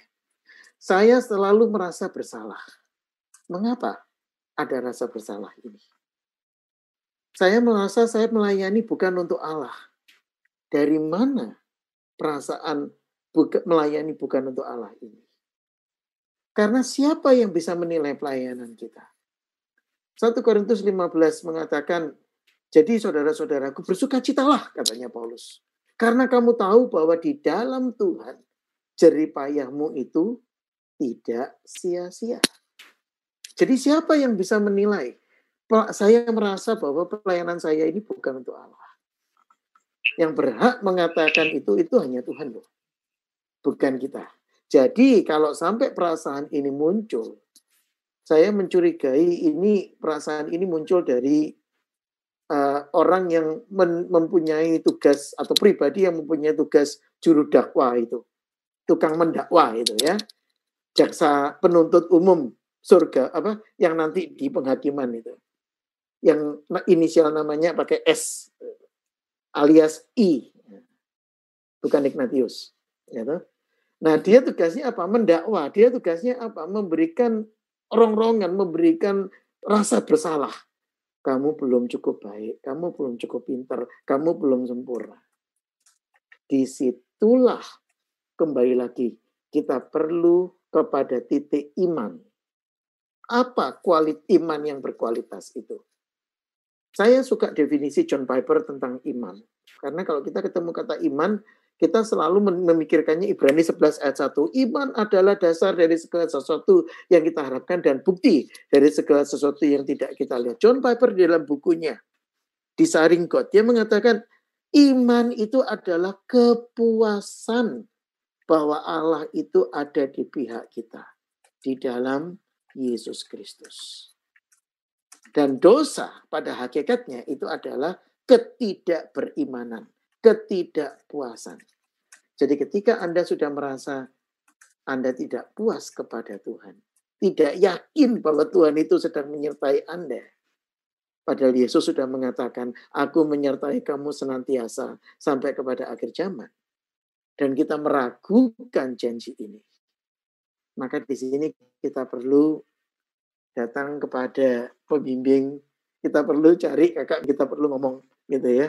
Saya perlu ngobrol nih kak, kak Firman, saya perlu ngobrol tentang panggilan hidup saya dan hakikat hidup saya. Semoga membantu. Baik, terima kasih Bagus. Pak Anggi. Ya, uh, saya banyak tertolong dari pelayanan perkantas untuk jawab pertanyaan ini ya sejak siswa terus dibangun tentang panggilan hidup uh, supaya saya dengar-dengar akan suara Tuhan, saya dipanggil untuk menjadi apa di dunia ini, untuk menekuni hal apa itu sudah sudah masuk kurikulum pemuritannya perkantas. Jadi kalau saudara bergumul untuk uh, hal semacam pertanyaan tadi itu mulailah saat ini terus berbicara pribadi dengan Tuhan supaya saudara mendengar suara-suara Tuhan yang kadang-kadang sangat kalem gitu ya di dunia yang penuh bising ini gitu supaya saudara digerakkan untuk terpanggil melayani Tuhan, menekuni satu bidang tertentu, saudara menekuni satu ilmu tertentu, lalu berkontribusi dengan ilmu itu untuk memperbaiki dunia, ya, untuk melayani Tuhan. Nah, ini ini uh, tambahan dari saya kira-kira ya sekarang belajar-belajar sambil mendoakan terpanggil tidak harus jadi seperti saya, tidak harus jadi seperti Pak Bagus, tetapi jadilah seperti yang Tuhan inginkan dalam hidupmu. Itu poinnya. Itu poinnya di situ. Nah, kalau saudara sudah ketemu panggilan hidup ini, saudara akan kejar itu. Sampai saudara mewujudkannya untuk menyenangkan hati Tuhan. Saya juga mengalami itu sejak dibina di perkantas, sudah ketemu, saya kejar, kejar, makanya saya usul tema ini. Harus berkualitas dalam beriman, berilmu, juga berkarya. Terima kasih. Oh, mantap sekali. Terima kasih uh, untuk jawabannya. Mari kita masuk untuk selanjutnya, pertanyaan selanjutnya. Silahkan ditampilkan. Nah, apa yang harus dilakukan ketika keimanan bertolak belakang atau bertentangan dengan ilmu pengetahuan? Mana yang harus kita ikuti? Bukti ilmiah atau keimanan? Nah, saya, saya bacakan lagi ya. Eh, apa yang harus dilakukan ketika keimanan bertolak belakang atau bertentangan dengan ilmu pengetahuan? Mana yang harus kita ikuti? Bukti ilmiah atau keimanan? Nah, siapa yang mau jawab duluan ini ya? Pak Bagus atau Pak Angwihai ini ya? Mungkin Pak Angwihai dulu lah. Biar perwakilan gantian. dari Australia dulu, perwakilan. Oh, Oke, okay. perwakilan dari uh, benua sebelah. Silakan Pak Bagus. Iya. Mana yang harus dipilih kalau ada pertentangan? Analisa kritis saya adalah pertanyaan apa pengertian pertentangan? Apakah pertentangan ini adalah sesuatu yang berlawanan. Karena ilmu yang sejati, sains sejati, adalah sains yang tunduk kepada karya Tuhan. Tidak ada sains, tidak ada ilmu yang melampaui atau melewati Tuhan. Jadi kalau sains itu benar-benar sains, gitu ya. Kalau kebenaran itu benar-benar benar, maka kebenaran itu adalah kebenaran yang tunduk kepada Tuhan. Dengan kata lain, kalau sampai ada pertentangan, maka pertanyaannya adalah apakah ini sainsnya atau ini imannya yang salah atau nah ini tawaran yang lain. Tafsiran terhadap sains dan tafsiran terhadap iman. Karena yang sering kali tampak bertentangan ini adalah tafsirannya teologianya kalau kita menggunakan istilah sehari-hari. Atau kalau sains itu adalah turunannya, bukan hukumnya. Hukum gravitasi, gravitasi tidak pernah bertentangan dengan Alkitab. Sesuatu ilmu yang bernilai hukum itu tidak pernah dan tidak mungkin. Saya eh, pengalaman saya dulu, saya dulu kuliah matematika sebagai uh, pembelajaran saya yang pertama, saya kuliah matematika, saya mendapati bahwa tidak ada ilmu yang bertentangan, tidak ada hukum yang bertentangan dengan kebenaran Allah. Kalau itu dipahami dengan benar. Ketika dipahami dengan keliru, di situlah titik kesulitannya, di situlah titik pertentangannya. Jadi, kalau ada yang bertentangan, mana yang harus diikuti? Saya jawab, yang harus diikuti adalah penalarannya. Apakah yang mana yang salah ini? Apakah itu penafsiran ilmu atau itu penafsirannya iman? Karena aslinya pada hakikatnya keduanya nggak mungkin bertentangan. Dan yang kedua, kalau kita sudah menggali, baru kita bisa berani mengatakan bahwa apa yang dipercayai mungkin ya selama ini cuma tradisi saja, bukan kebenaran yang sejati.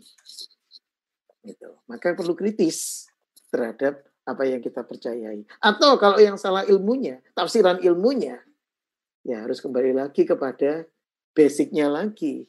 Jangan-jangan pemahaman dasar keilmuannya itu masih kurang tepat. Itu yang perlu ditinjau. Semoga membantu. Oke, mantap sekali. Jadi perlu penalarannya yang diikuti. Gitu ya. ya. Mari silakan Pak Ingwihai. Ya Pak, bagus ini gelar masternya ada dua ini. Luar biasa dia. Ya, Master of Theology sama Master of Education. Nah, saya dulu belajar untuk dapatkan gelar dua master, kepala saya juga pusing. Karena satunya belajar teknologi, satunya belajar teologi.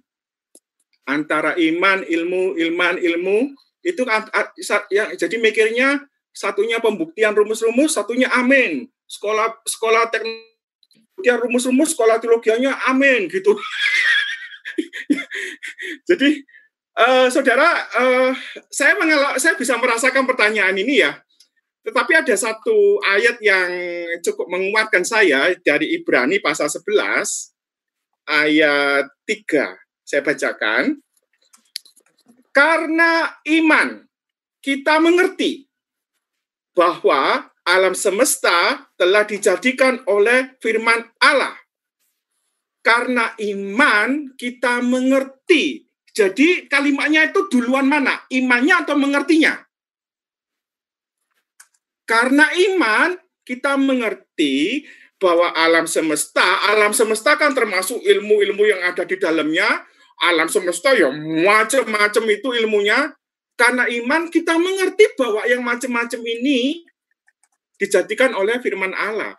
Jadi kalau saya ketemu orang profesor-profesor di Jepang yang pinter-pinter di kampus saya, biarpun dia pinter, top hebatnya, karya ilmiahnya macam-macam, ya, kalau dia tidak punya iman kepada Yesus, dia tidak akan pernah mengerti bahwa kebenaran itu adalah kebenaran Allah bahwa dunia ini diciptakan oleh Tuhan. Tidak akan pernah mengerti. Karena dia tidak akan pernah mengerti bahwa dunia ini diciptakan oleh Tuhan, jadi dia kira ilmu-ilmu yang ada di dunia ini itu dipertentangkan oleh Tuhan, dipertentangkan kepada Tuhan. Loh, tidak ada Tuhannya. Ini bukan salah ilmunya juga bisa jadi. Salahnya karena basicnya dia sudah tidak percaya pada Yesus. Itu aja salahnya. Kalau dia mempunyai iman kepada Yesus, semakin dia mendengarkan suara Tuhan, semakin belajar firman Tuhan. Ketika dia belajar semakin dalam tentang teknologi, ketika dia belajar dunia medis semakin dalam dia akan semakin mengagum, mengag, semakin kagum akan ciptaan Tuhan yang luar biasa di dalam bidang-bidang ilmu itu. Sangat rumit, sangat teliti, dan sangat-sangat luar biasa. Ya, sangat luar biasa. Dia akan kagum. Ya. Kalau dia tidak punya iman, justru dia punya kebanggaan. Ini loh aku temukan ilmu ini, nemu ilmu itu diri sendiri. Akhirnya ilmu yang dia punya, termasuk uang-uang penelitian yang dia dapat untuk kesombongan diri sendiri, bahkan untuk melawan Tuhan. Aku tidak perlu kamu loh Tuhan. Jadi kok jadi orang ateis jadinya. Dan ini menguatkan pada saya karena iman kita mengerti bahwa alam semesta dijadikan oleh firman Allah. Terima kasih. Oke, mantap sekali. Jadi kembali mengingatkan melalui imanlah kita bisa mengerti alam semesta juga gitu ya. Jadi nah silakan yang bertanya, nah jawaban dari kedua pemateri ini sangat baik gitu ya. Jangan dipahami, wah kayaknya jawaban dari Pak Angguya ini lebih enak, nah, bukan. Jawaban keduanya sangat uh, tepat di dalam pertanyaan atau dalam menjawab pertanyaan yang sudah diberikan. Nah, kita akan masuk nih, karena waktu yang sudah mepet, kita masuk ke pertanyaan terakhir. Silakan pertanyaan yang terakhir uh, bisa muncul. Nah, ini dia. Bagaimana sih Kak, bagaimana cara mengatasi rasa takut akan kegagalan ketika ingin mencoba atau belajar sesuatu yang baru? Bagaimana cara mengatasi rasa takut akan kegagalan ketika ingin mencoba atau belajar sesuatu yang baru? Nah, ini pertanyaan yang baik.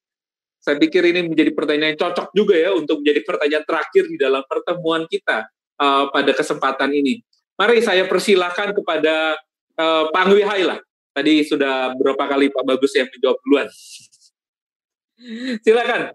Oke. Bagaimana mengatasi rasa takut? Ya berbahagialah menghadapi berbagai macam pencobaan. Seperti materi tadi gitu ya jawabannya. iya saudara, saya berbahagia aja. Saya saya belajar dari banyak dari nol. Jadi menghadapi berbagai pencobaan, saya belajar macam-macam ya kita berjalani aja sambil bahagia, belajar ini, belajar itu, belajar ini, belajar itu, mengkombinasikan ilmu ini, ilmu itu, ilmu itu. Wah, luar biasa belajar. Jadi jangan jangan jangan kecil hati untuk ingin mencoba. Ya. Belajar, masih muda kesuksesan kemajuan di masa akan datang itu adalah dibangun dari langkah-langkah kecil sekarang belajar bahasa Inggris sekarang, belajar ilmu ini sekarang, lama-lama terakumulasi, terakumulasi ke depan dan jadilah satu konsep yang yang bagus, konsep yang terintegrasi. Ya, jadi eh, berbahagialah lah ya. berbahagialah gitu. Oke, terima kasih saya berbahagialah. Kalau pakai kalimat iklan berani kotor itu baik, berani gagal itu berarti baik, berbahagia gitu ya. Silakan Pak Bagus. Ya, saya um, saya me, me, menikmati pertanyaan ini gitu ya. Bagaimana caranya? Karena karena saya sangat mengalami apa yang diala, apa yang ditanyakan. Untuk memulai sesuatu yang baru itu bukan hal yang mudah gitu. Di rumah saya dikenal sebagai orang yang ortodoks, orang yang konservatif. Karena kalau uh, ketemu soto ayam gitu, saya bisa makan soto ayam pagi, siang, malam. Seminggu nggak akan ngomel gitu. Senang dengan yang rutin, yang sama terus. Nggak berani mencoba sesuatu yang baru. Nggak adventurous. Tetapi ada hal yang berbeda yang diperkenalkan Alkitab. Saya senang sama Alkitab karena Alkitab itu realistis sekali. Yosua pasal 1. Ketika Yosua mendapatkan alih jabatan gitu ya dari Musa. Yosua grogol. Grogol artinya grogipol gitu kan. Grogipol karena dia memarisi jabatan dari seorang yang namanya bukan hanya bintang 5 tapi sudah bintang 10. Seorang yang memiliki reputasi dan eh, dan kualitas yang sudah terbukti. 40 tahun dia di Mesir 40 tahun dia di Median. Mau dibawa 40 tahun di padang gurun, ya dia sudah pernah 40 tahun di Median kok. Bukan sesuatu yang mengejutkan untuk Musa untuk masuk ke padang gurun. Dia sudah pernah mengalami. Yosua belum. Maka ketika dia mendapatkan kepercayaan itu untuk sekarang masuk ke tanah kanaan, dia grogi luar biasa. Maka Tuhan perlu menampakkan diri kepada dia. Anda bisa baca dan renungkan Yosua pasal 1. Kalau masih ketakutan, renungkan lagi. Baca lagi Yosua pasal 1. Karena beberapa kali, nggak cuma sekali loh, Tuhan mengatakan, jangan kecut dan tawar hati. Jangan khawatir Bukankah aku sudah A, B, C, D. Melakukan ini dan itu. Mempersiapkan ini dan itu. Bagaimana cara kita bisa melawan ketakutan dan kegentaran kita untuk memulai sesuatu yang baru? Tiga hal yang saya selalu nasihatkan kepada anak-anak pemuda, rekan-rekan pemuda, dan murid-murid yang saya bina. Yang pertama, hidupku bukannya aku lagi, tapi Kristus yang hidup di dalamku. Hidup kita itu bukan punya kita, tapi hidup kita itu punyanya Kristus. Maka kalau yang kedua, ada kesempatan yang Tuhan berikan di depan kita. Apakah berarti itu adalah sebuah tembok untuk Tuhan membenturkan kepala kita? Saya kok yakinnya tidak. Saya yakinnya ini adalah jalan, cara dari Tuhan untuk membentuk kita. Maka, jadi yang pertama, hidupku bukannya aku lagi. Yang kedua, setiap kesempatan, setiap keadaan dalam hidup ada dan terjadi karena Allah yang mengizinkan kita untuk mengalami. Yang ketiga, beranilah untuk melangkah. Jangan takut untuk melangkah. Dan ketika kamu mulai menghadapi tantangan kesulitan, ketika kamu sudah melangkah, jangan gentar dan noleh ke belakang. Loh, seandainya saya dulu nggak mengambil langkah ini. Oke? Okay? Karena Tuhan tidak pernah meninggalkan kita. Ini pas sekali besok saya akan khotbah ini. Dan khotbah saya itu temanya tentang jangan khawatir. Dan saya akan mengakhiri khotbah saya besok dengan sebuah lagu. Precious Lord, take my hand. Lead me on. Help me stand. Tuhan, pegang tanganku. Karena kita ini suka melarikan diri. Karena kita ini suka menghindar. Karena kita ini suka macet, nggak berani melangkah ketakutan untuk memulai sesuatu yang baru. Di situ kita membutuhkan Tuhan. Saya percaya iman Kristen berbeda dari iman yang lain. Karena ada janji yang unik di dalam iman Kristen. Dan hanya ada di dalam iman Kristen. Matius pasal 1 ayat yang ke-23. Anak itu akan disebut orang Immanuel. Artinya apa? Allah menyertai kita.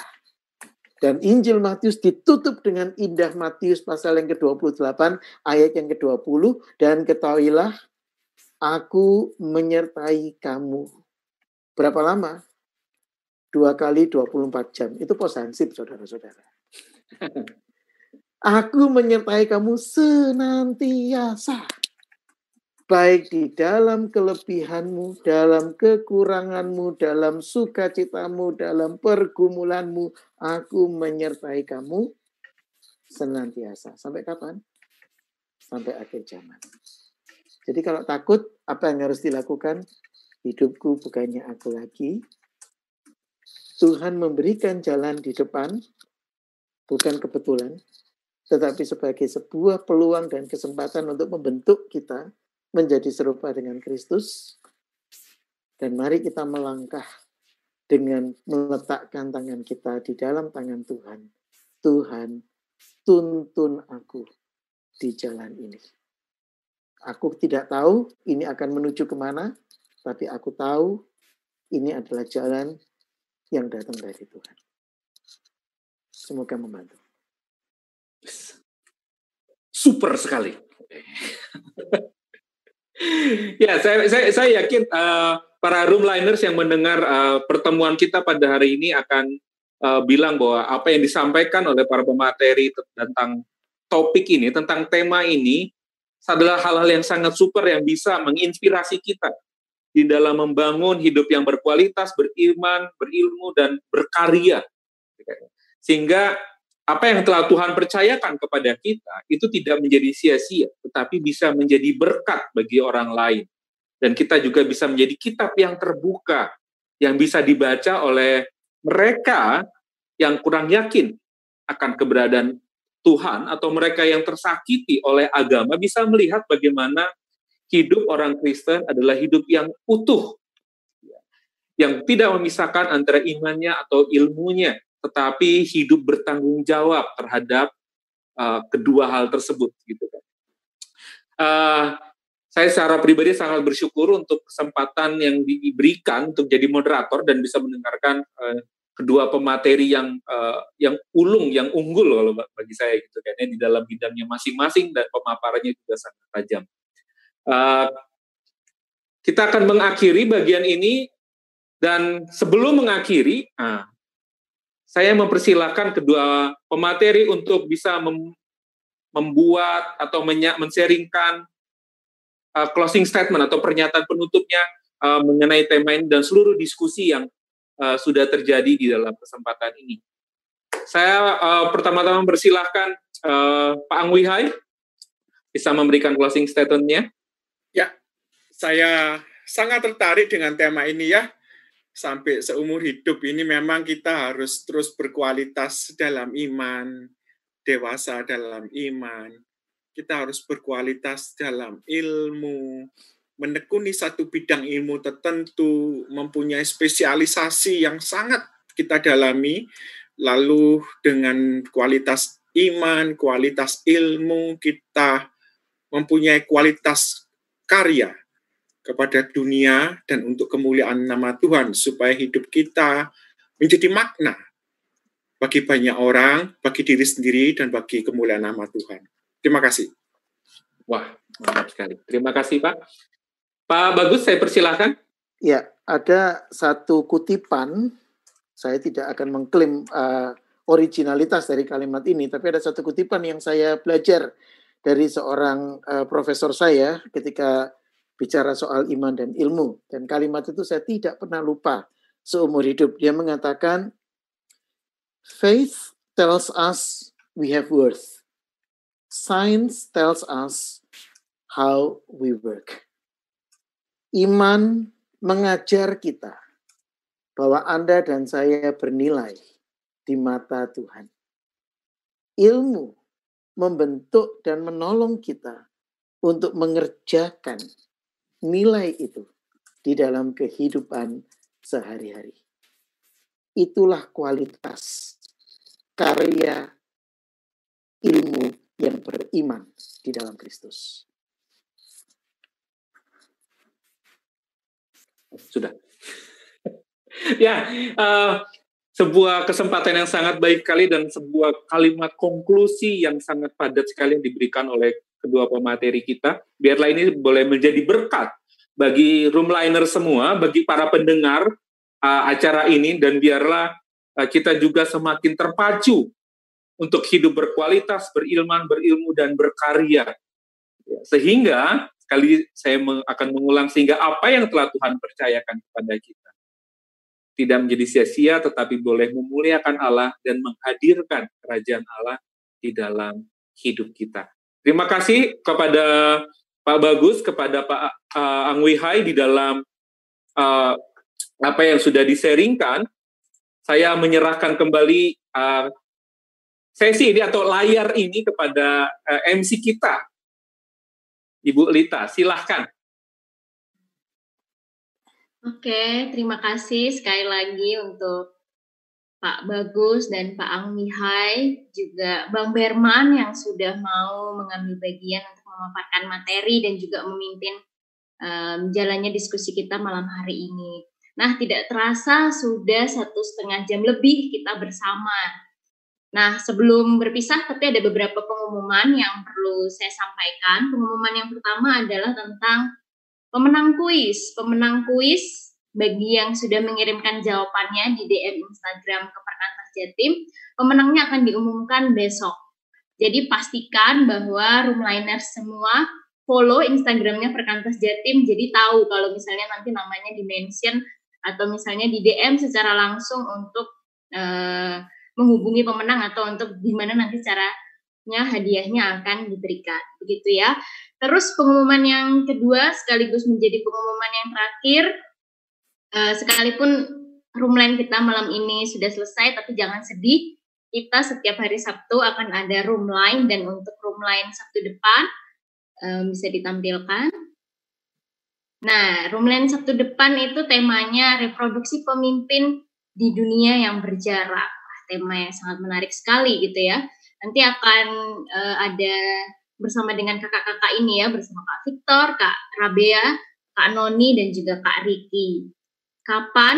Hari Sabtu, jamnya jam 6 sore sama seperti hari ini. Jadi uh, pastikan roomliner semua ya tidak ketinggalan gitu ya dan jam 6 sore sudah standby di depan laptop atau di depan HP-nya untuk bersama-sama kita mengikuti roomline. Nah, sekian roomline uh, kita hari Sabtu ini. Terima kasih untuk semua roomliners yang sudah bergabung menyaksikan uh, di Zoom maupun di YouTube-nya Perkantas Jatim. Terima kasih banyak sudah ikut. Uh, saya secara pribadi mengundang semuanya untuk bisa ikut lagi hari Sabtu depan. Terima kasih. Eh, sebelum Sampai itu, jumpa. Sebelum itu, Lita, Lita. Oh ya ya, apa bang? Oh, kita belum dua penutup nih. Oh, oke. Okay. Ya karena tadi sudah dibuka ya kalau tidak ditutup. Iya, tadi dibuka dengan Pak Bagus. Iya. Nah, Jadi sekarang, sekarang berarti dua penutupnya Pak Ngwihai. Saya okay. bebas. Silakan. Oke, okay, saudara, mari kita uh, berdoa. Bapak di surga, terima kasih Tuhan, Engkau sudah memberikan hikmat kepada kami. Bagaimana kami hidup di zaman ini menjadi generasi masa depan untuk mempersiapkan diri kami menjadi pemimpin-pemimpin bangsa, pemimpin keluarga, pemimpin gereja, dan pemimpin masyarakat Tuhan, Engkau uh, bekerja di tiap kami yang mendengar dan melihat acara ini. Biar Roh Kudus menjamah kami untuk hidup, memulai hidup lebih baru, mempersiapkan lebih baik setelah kami mendengar apa yang sudah kami pelajari. Sehingga hidup kami bolehlah berkualitas dalam iman, ilmu, dan karya. Di dalam nama Tuhan berdoa, dan mengucap syukur. Amin. Ya, terima, terima kasih semuanya. Kalau mau say something, coba deh, chatnya sudah diaktifkan belum ya? Jika mau say something untuk pertemuan kita hari ini, ya. silakan teman-teman bisa